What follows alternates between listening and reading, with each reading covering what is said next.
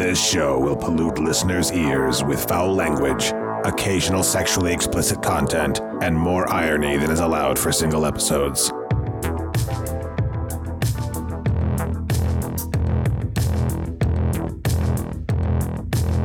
The last several years, distributors of obscenity have expanded into new areas, employing new technologies and reaching new audiences. Neither our Constitution, our courts, our people, nor our respect for common decency and human suffering will allow this trafficking in obscene material, Cinema Psyops, which exploits women and men alike, to continue. sharing filth laden desires on mic to warp the brains of listeners until they are all demented deviants.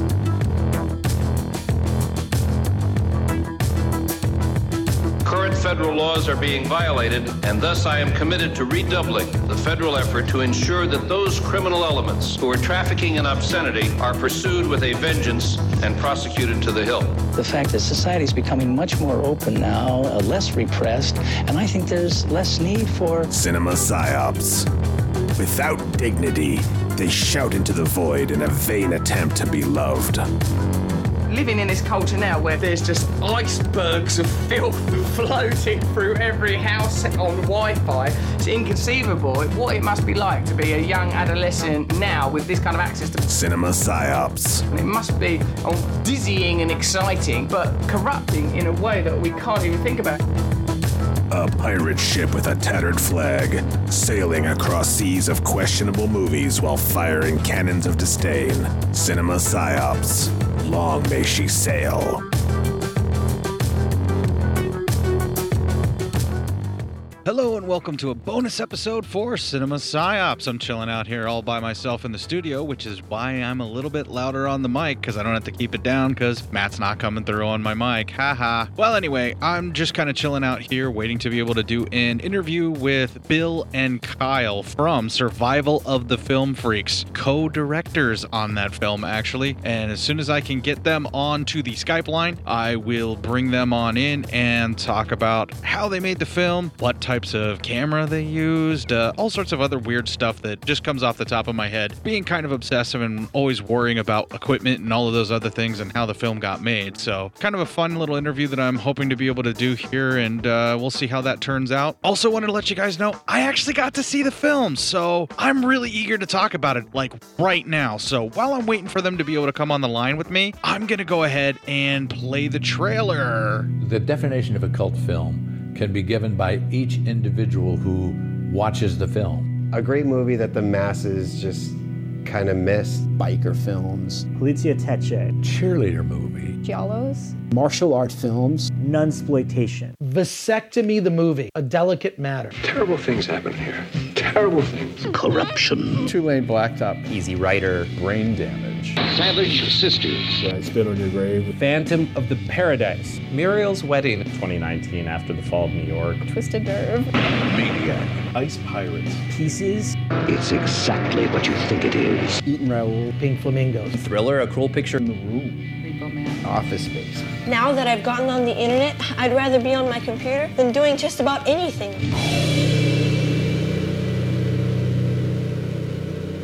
It's a whole new world, but it's a positive one. All right, being able to do this interview and getting it set up, Kyle was nice enough to share with me a review copy of Survival of the Film Freaks. Now, I can't wait to dig in and tell you guys what I felt about this movie, and hopefully, I'll have enough time here. I'll try and make it quick. I'm trying to make it less spoilery, although it's a documentary, so I don't know how you spoil a documentary, but here we go, right? So, Survival of the Film Freaks is a really unique uh, experience for viewing for me because I have never actually connected with a documentary on a personal level. I have not had the experience of anticipating what might be the next topic or even error of time discussed eagerly before. With documentaries, I tend to view them clinically to simply gain the information they are conveying. I've never found myself wanting to find a missing piece or overlooked moment to prove something to myself about my own passion on a subject while watching a documentary until this film. Every time I thought about a topic that would probably not be mentioned mentioned. Even something so trivial as like a simple lost video format that I may have collected that nobody else probably knew about in my own mind. It was brought up right as that thought occurred to me and expanded on with the same enthusiastic joy that I have by the people being interviewed. I've watched many documentaries on cult films, exploitation films, horror films, other movies that were often just dismissed and maligned. Those documentaries, they've all championed the movies, they've championed the heyday that they existed in, even the makers behind the scenes, tributes to directors and actors and special effects artists, all that kind of stuff. Survival of the Films Freaks is about those of us who traded tapes, spent a fortune on that doomed video format that nobody else really wants to talk about. People like us that fought tooth and nail for that rare out of print DVD or Blu ray, and even just, you know, source torrents when there were no other means to find a film, all for the love of just watching movies. Besides connecting with this film on such a personal level, it tells the narrative of how the evolution of viewing formats and physical media change the way we consume entertainment. It does it expertly, it does it enthusiastically. It's a terrific independent documentary. All film fanatics should check this out when you get a chance. Physical media collectors should check it out when they get a chance as well. It's an excellent film. I really enjoyed it. I really recommend it for you guys, and I can't wait for it to get out there for everybody else to be able to see it.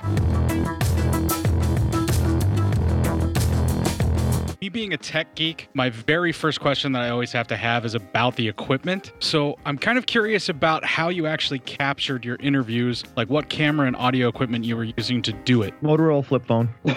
the Razr the Razr has amazing quality that people don't remember It's got two megapixels. it's incredible um actually it was uh it was uh, a lot of luck that we sort of fell into i, I at the time uh, i was living in los angeles and i was working uh, for a camera company called digital bolex and digital bolex um, is and was so the company doesn't exist anymore but of course the cameras are still out there uh, the company was a digital cinema 16 millimeter camera so the uh, because you're tech geek I'll, I'll describe it a little bit. It captures 12-bit color. It's a it has a Super 16. Um, I don't remember the term now, uh, but a, a, sensor, Super 16 sensor. Um, so it was the only sort of 16 millimeter digital cinema camera of its kind. It was built through Kickstarter and manufactured, and it had a, a like a five-year run um, there before they finally before they finally went under. But at the time, I was working for that company, so I had access to some of this equipment um, borrowed through the one of the co-founders, Elle Schneider, um, and that was what most of the interviews are filmed on. Now, there was stuff that Bill ended up filming um, first on an iPhone and then on uh, a Lumix G7. Is that right? Uh, yes, the G7. But the iPhone, um, it was shot with 7 Plus with a moment One angle lens through Filmic Pro, so not just like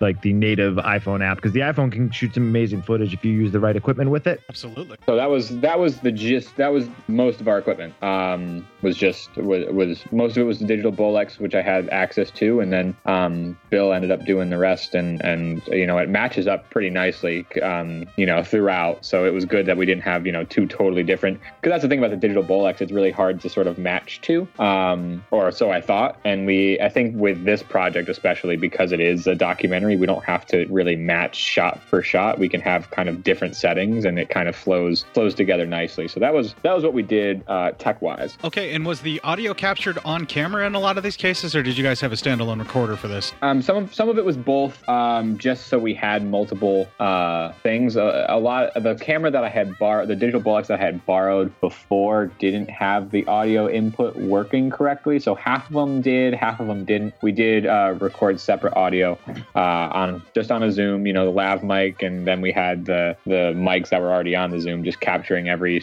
bit we can. Because admittedly, like that is one thing that I learned so much about going into the doc was audio um, over from my first documentary. And then, of course, Bill knows so much about the audio stuff because of the podcast. So, luckily, we kind of had our heads in the right spot uh, trying to record some of that. Though, if you ask our audio editor, he might have had something different to say. But he's not here. So it's, so it's fine. Well, I do have to say that one of the things that definitely struck me about the film right off the bat is that it looks and sounds wonderful. There's a few exceptions with some of the like convention footage where you you hear the background noise, but what are you going to do? It's a freaking convention. I mean, all mics are going to pick up something like that. Right. That was probably the toughest part was was the convention stuff. But uh, luckily, our sound our sound editor um, Bishop Woodley just kind of killed it the best he could with uh, with rearranging some of that stuff, you know. And then if you heard if you heard the OG footage, man, it was it was tough. Um, but he's Bishop's a, a, master of that stuff, so I'm glad that we had him on board to to clean it up for us. That's great, and it's actually pretty surprising because you could have told me that you shot it all with the same camera, and I would have totally believed it because it tricks the eye the way you guys edited the footage together, and it also helps, I think, having the trailers and other portions to wrap around the interviews to kind of break up where there may be differences in the cameras. Yeah, yeah, yeah. We we we certainly tried to make it coherent and flow uh, nicely. So I'm glad that it I'm glad that it works in uh, in your eyes, man. Yeah, it definitely tricked my eye. I'm not saying that I have a trained eye or anything like that, but I do have a bit of OCD, so I'm always looking for something like that. Right, right, yeah, yeah, yeah, yeah. I noticed that Bill, you created most of the music for the project except for maybe one or two songs. Is that correct? Uh, yes and no. So I I created most of the score and wrote most of the score and did a good chunk of it with my friend Jason Maz, who uh, runs a studio uh, near me. He was also in the he was a the one of the founding members and the guitar player in the band Defeater for you know almost you know, eight last eight years or whatever. Um, so we worked on some stuff together. I brought some stuff to him already written, and then he kind of filled it out with some you know some guitars and adding some drum tracks. But like most of the the score stuff is me and him. Some of it's just me of just you know hooking up the synthesizers and you know making some weird sounds and being like, all right, I think this works. Um, we did license three songs, one from a band called Cold Collective, which uh, is a bunch of my friends and then our buddy OK Doc, uh, who is a hip hop artist. We used his beat at the beginning for the opening the opening sequence, um, and then this amazing retro synth song by this band called September '83. Uh, from or sorry, September '87, right? No. Yeah, no, 80, 87. 87, right? right? From Australia, who um, has an EP and then like a couple singles and hasn't really done a whole lot. But we reached out to them and we're like, hey, listen, your song is like the perfect feel uh, for the stuff we're doing. So we used it uh, during the '80s montage in the film, and then we use it during the closing credits, and we also use it as the backing track for all the promotional stuff that we've been doing. So um, we lucked out with getting some really good music. I'd never actually tried to score anything before, so it was kind of kind of interesting. And me sending tracks to Kyle and being like, "Does this work? Does this not work?" Then you know, and then Jay kind of taking the stuff and filling it out. But uh, it was actually a lot of fun because I'd never, like I said, I'd never done any scoring before, and I haven't really done a whole lot with music in the last you know decade or so. So it was nice to kind of explore some of that stuff. It seems like a lot of the aesthetics of the film being uh, like the main logo for survival of the film freaks and also the music itself has a feel of a very sort of retro 80s vibe to it. And i was wondering if this was all intentional to kind of lock it into i want to refer to it as almost the heyday for film freaks like ourselves. I think i mean I, it was intentional in the point of I, I mean i love that aesthetic because i'm i'm one of those guys that's obsessed with stuff from the 80s and um, i was you know i was born in 77 so i remember the 80s and kyle's obviously a little bit younger. What are the 80s yeah So, so it was definitely. I don't think it, intentionally kind of came that way. We felt as though, with especially with the music, that like a low-level synth score, you know, a minimalist synth score is going to work best to kind of just like layer under a lot of the interviews and stuff. Whereas if you have a lot of like real kind of like thumping, you know, high energy stuff, it takes. I think it not takes away from the interviews, but it doesn't really necessarily work for like a documentary. So I really kind of tried to lock that stuff in, um, and it just kind of came across, you know, as you know, kind of very Carpenter-esque in spots, and then then you know there's kind of like the kind of like the goofy like uh, electro-y stuff. But um if you listen to all the music on its own there's actually some some cool like kind of like dynamic post-rock stuff going on and then also some like almost like americana pieces that are like like a gothic dark like brooding type uh um indie rock type stuff. So we kind of mixed it up and definitely built songs around those time periods. But so much of the film is spent talking specifically about vhs and cable that i think a lot of it just kind of lives there. Mm-hmm. yeah i definitely have a feel of like a Le Matos uh, type synth, almost like a throwback style synth to it. But I definitely saw some of those other influences that you mentioned as well. And I was just kind of surprised, especially since you haven't done music in so long, that it, it turned out as it did. And I was really impressed. And I'm kind of curious will there be a possible survival of the film freak soundtrack, please? I think that's definitely on our radar. Um, whether it be, you know, just like you know a Bandcamp release, or you know, or if we get to, you know, if we get to a point where we can press a couple vinyls, especially the stuff that you know Bill and Jay did, um, it would be really cool to do to do that. You know, there's there's um there's an EP worth, let's say like let's say that, and there's a couple tracks that I don't think we ended up using anyway. So it's like we also I, have. I actually, I think the score, I think the total runtime for the score is probably Oh, you know out, Yeah. you know, the stuff. You're we're looking at probably like close to 45 to 50 minutes of stuff because there's one I did one there's one piece that like runs like nine minutes. So You're right. You're right. I totally forgot about that track. That would just be the one. Yeah. So I mean, there's definitely there is definitely uh, some place where this is all going to be, whether it be physical or digital or both. Um, we definitely want to get it out there because I mean, uh, I I think Bill did such a great job because I think we went in and we had you know we knew that we needed to have some of that synth stuff because it, we needed to tie the 80s together. But Bill was also pretty adamant, at least from what I remember, um, being like, well, we don't want to just do like a full synth score because everybody's doing like a full synth like 80s throwback score. So he like really set out to do something a little bit different too. Some of that you know doom and gloom sort of stuff, some of that you know post post stuff, and um, it was really that cool to have. sounds like sounds like fucking Deafheaven. Yeah, exactly. It's like you know setting out to do something a little bit different. Um, because also that because what you're saying is like you want to you don't want to have something that takes away from your dock, but you also don't want to have the same you know blips and beeps going on underneath the whole entire thing. So I, I definitely want to get that that music out there once we get to a place where you know everything is sort of coming out and available for people. Now, Kyle, you've done other documentary films before this, and Bill, this is your first film. What drew you to making a documentary as your first film effort? Um, I mean, the idea came out like about five years ago. Um, I was having a conversation with Adam Green at Rock and Shock in Worcester, uh, Worcester, Massachusetts, that is. and we were just kind of talking about torrenting and downloading. And he was talking about how his film Frozen had been downloaded like 100,000 times before the Blu ray was even released. And it just was this really inter- interesting conversation about how, like, I know myself have discovered, you know, tons of films through, you know, what would be nefarious means, but because they're not available in any other way. So it was this conversation based on like his, you know, anti 100% and me trying to like pull these gray areas. So it was kind of an idea that just kind of like, like kind of bounced around my head for a, a couple of years. And I met Kyle at Rock and Shock too. It might have even have been the same year. I don't remember. Um, when Oh he was, man, it could have been. you might, I think it was either the same year or the year before, but no, semantics doesn't really matter. Uh, Kyle was working on his documentary Phantasm, and he interviewed Chris and I from outside the cinema for the documentary, and we just struck up a friendship, and we kept in touch, and um, you know, remained friends, and just would talk from time to time. And this idea kept coming up, and my work situation at home had changed. I had gotten laid off, and I was like kind of figuring out what I wanted to try to do. And um, podcasting is fine, but it obviously doesn't pay, you know, it doesn't pay the bills or anything. So I'm like, well, you know what? I've got this idea for this movie. I'm like, I'd really like to do it. Talk to my wife, and I was like, I'm like, I think I'd like to try to make try to make this movie. And she's like, well, you don't, you know, she's like, that's awesome. She's like, but you don't know how to make a movie. And I'm like, nope, but I have friends that do. so I uh, wrote this kind of like stream of conscious, like five or six pages of just like random notes, stuff that I'd come up with through um, years of just OTC and like all kinds of different stuff. And this idea for this movie. And I called Kyle and was like, hey, out of curiosity, would you be interested in working on another documentary? And he wasn't sold at first because um, everyone he's he'd done a documentary and you know was like he was trying to look at other stuff which I can totally appreciate.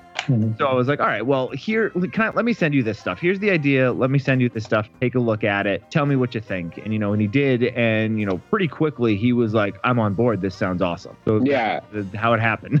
It was, and I, I, I was, I was really, um, I wasn't looking to do another documentary, and because I think that, I, you know, again, I was in LA, and everybody's sort of telling you what to do when you're in that scenario. You know, you're trying to, you're trying to get your foot in the door, and you know, you documentaries are, I don't know, they're they're not really talked about out there. It's a lot of narrative.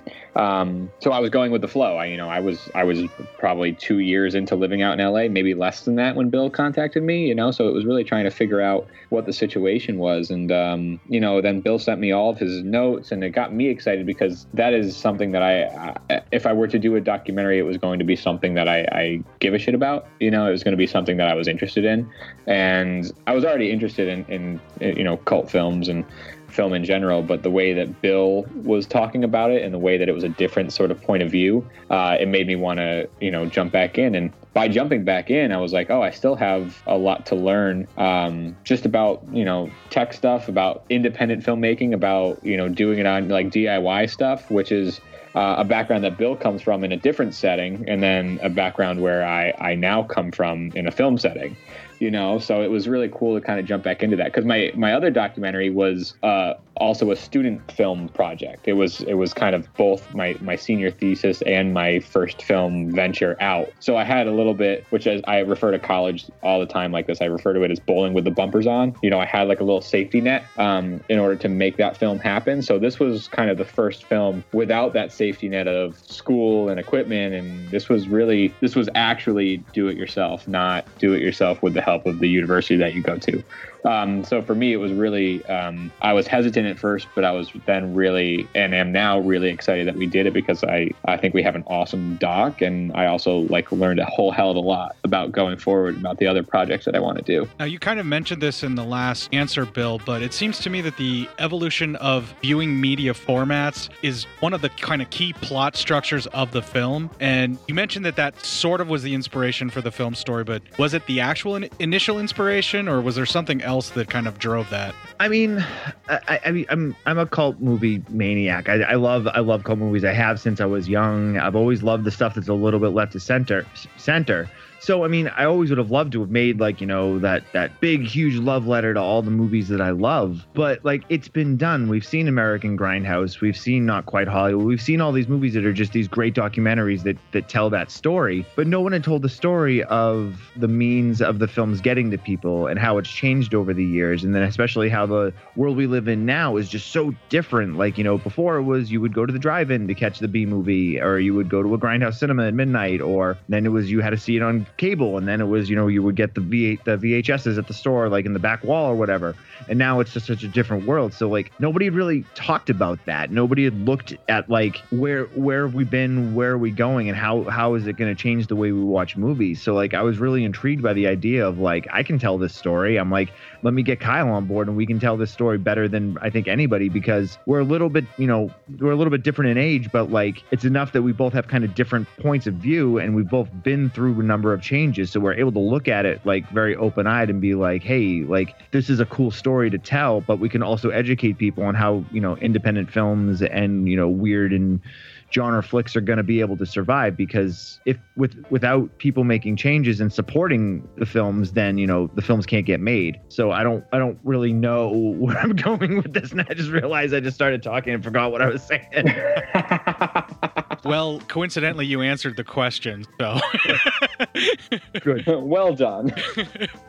I love the stream of consciousness that got around to answering the way that i needed it so we're good. That's uh, hey man that's also how the doc was made so it was perfect. Yeah so true. yeah the, or, the origins of the doc. A lot of the interviews actually do feel like uh, just film fanatics talking about what they love. I just wanted to actually mention that um, just kind of on a personal note while we're doing this that it really did resonate with me and i think it really hit the spot and i would consider myself a film freak. I mean i even call myself a horror super freak so it really matches up with what you guys are trying to do and i feel like you guys hit all the major points specific to those media formats and what they meant to us and how they evolved our tastes and also our access to these films. Absolutely. Yeah, yeah, I appreciate that because I think that was that's the goal of of the doc is to inform, but also like really you know build up that that love and that passion that people do have inevitably. Like anybody who watches it this and does like they might not even like cult film at the start, but anybody who watches this and knows that there are films out there that people love as much as they do, they might try to jump back in and try to find some of these movies. So I think the the whole goal for us was to inform, but also you know get people pretty stoked about going out and finding flicks, whether they know them or not. So I'm glad that that that, that resonated with you. Yeah, absolutely, man. We totally like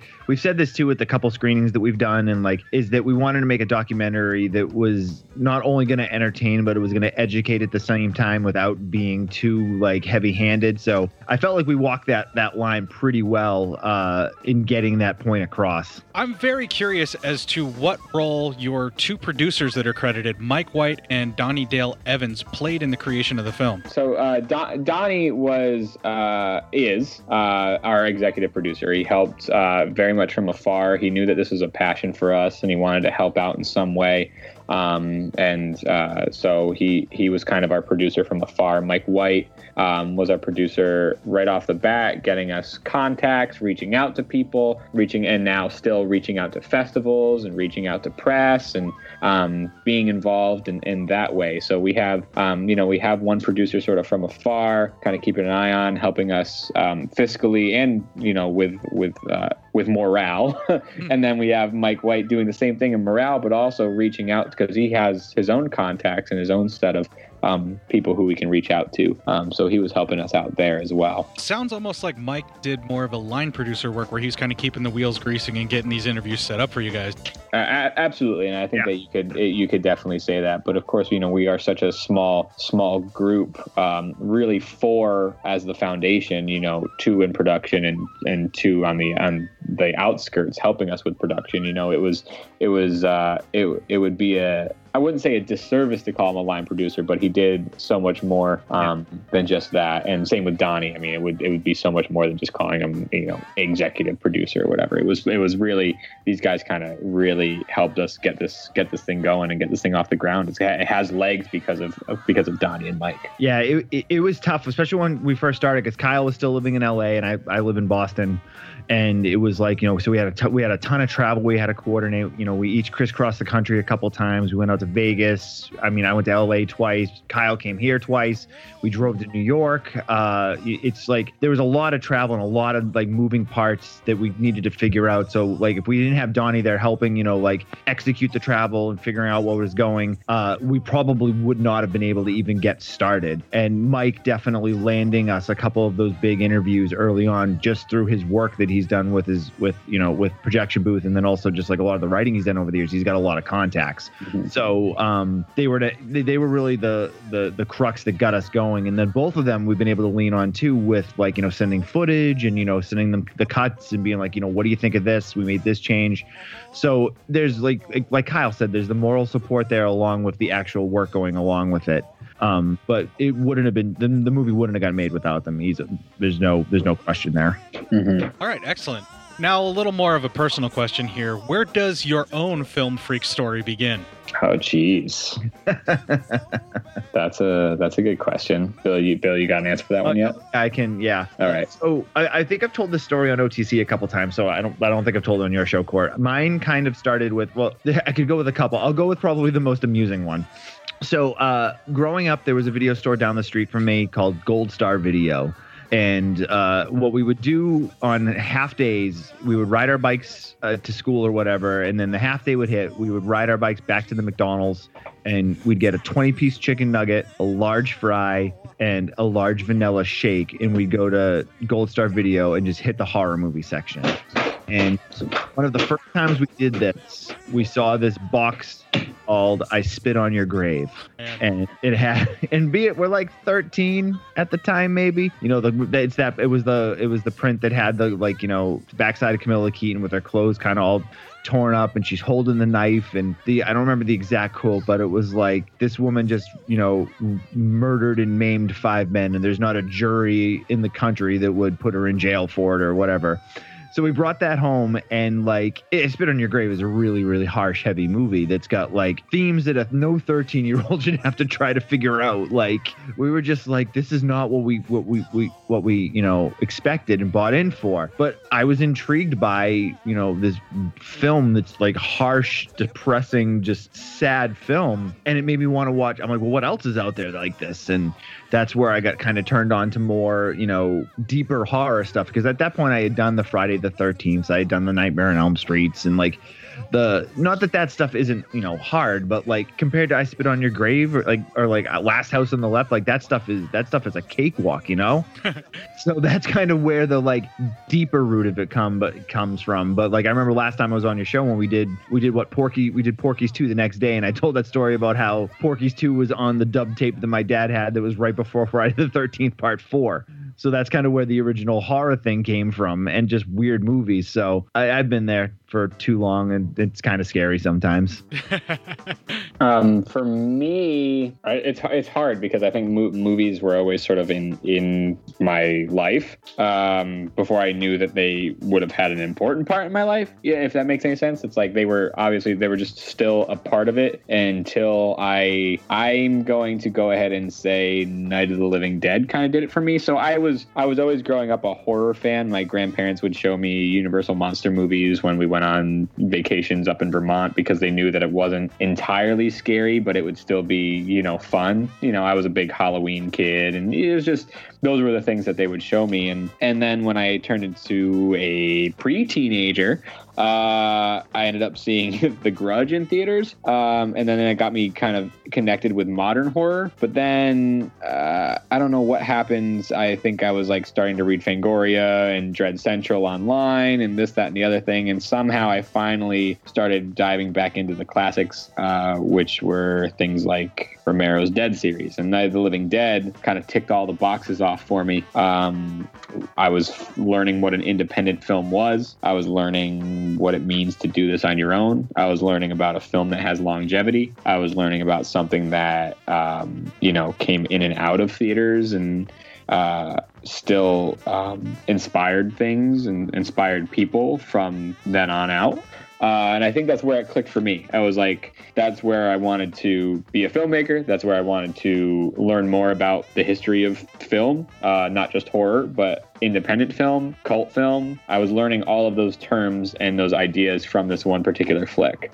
Um, and that's sort of where it went off for me. I mean, my my roots are in horror, um, and there is a lot of crossover between horror and cult. Um, but then, you know, that's that kind of as you as I learned to appreciate film and wanting to be a filmmaker, I've sort of expanded into a lot of other realms that weren't just horror or independent horror. Um, a lot of flicks that are still now considered cult, um, and that's where it kind of interests me, um, and that's where it continues to interest me. Are all these sort of like pockets and corners and um, dead ends of mazes that you somehow end up in uh, while learning about uh, learning about cult film. The rare find. The rare find, the the gem of a movie that you didn't know existed. Like there, and and you can watch. It's fun to watch other people discover those things too. Um, which we've sort of already found out a couple times in screenings where we there might be a portion of a trailer that somebody's really interested in and then we'll ask bill or i like what was that from? So it's like you already know that you're sort of getting the ball rolling um, or you're steering them in a direction where uh, they might never talk to you again or they might ask you for another suggestion. So it's like really it's a really polarizing experience. It's wonderful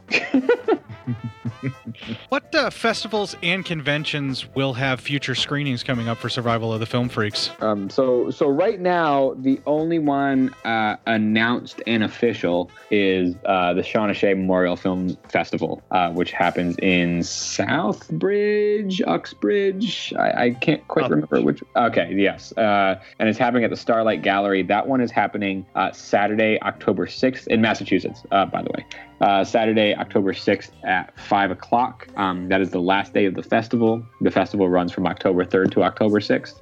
Um, and that is, uh, well, no, that's, that's not true. We do, at the end of October, we are going to be at the um, uh, New York World Film Fair. Uh, we haven't had a an official date or time on that, but I believe that is the last weekend, um, which is 26th through the 31st. I think it runs. Okay, so it's a little more, yeah. So it's a little more than the weekend. It, it leads through Halloween there, but uh, we don't have an official time or date on that. But that's another one we're hoping to get. We are still awaiting word on a, a handful of festivals. Um, you know, hopefully we'll get something out on the West Coast to get people to check out the doc. Um, you know, we uh, we were fortunate enough to have our world premiere at HorrorHound uh, weekend in Indianapolis, and that was a freaking blast, man. That was so much fun. Um, we had a great response there, and uh, you know, hopefully, uh, hopefully a couple more here and there. Um, and then we'll see what happens come uh, come winter. Try to get try to get a release going, and hopefully have it ready for the uh, the spring or summer. Now, you just had a recent screening where you guys can now be called award-winning film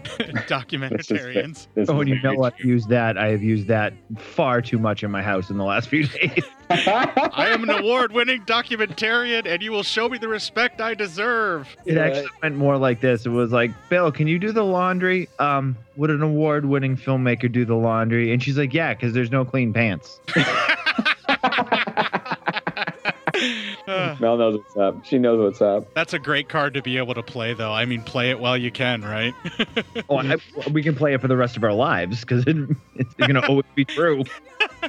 Fair enough. Well, given the very warm reception that the film has already received from the two screenings that we've mentioned, what is actually on the horizon for future projects for you guys? Uh, so I, I I have a narrative script that I uh, narrative feature that I'm planning on shooting next year. Uh, I don't know how that all is going to happen yet, but I've I've said that to myself and to the world, so that's happening.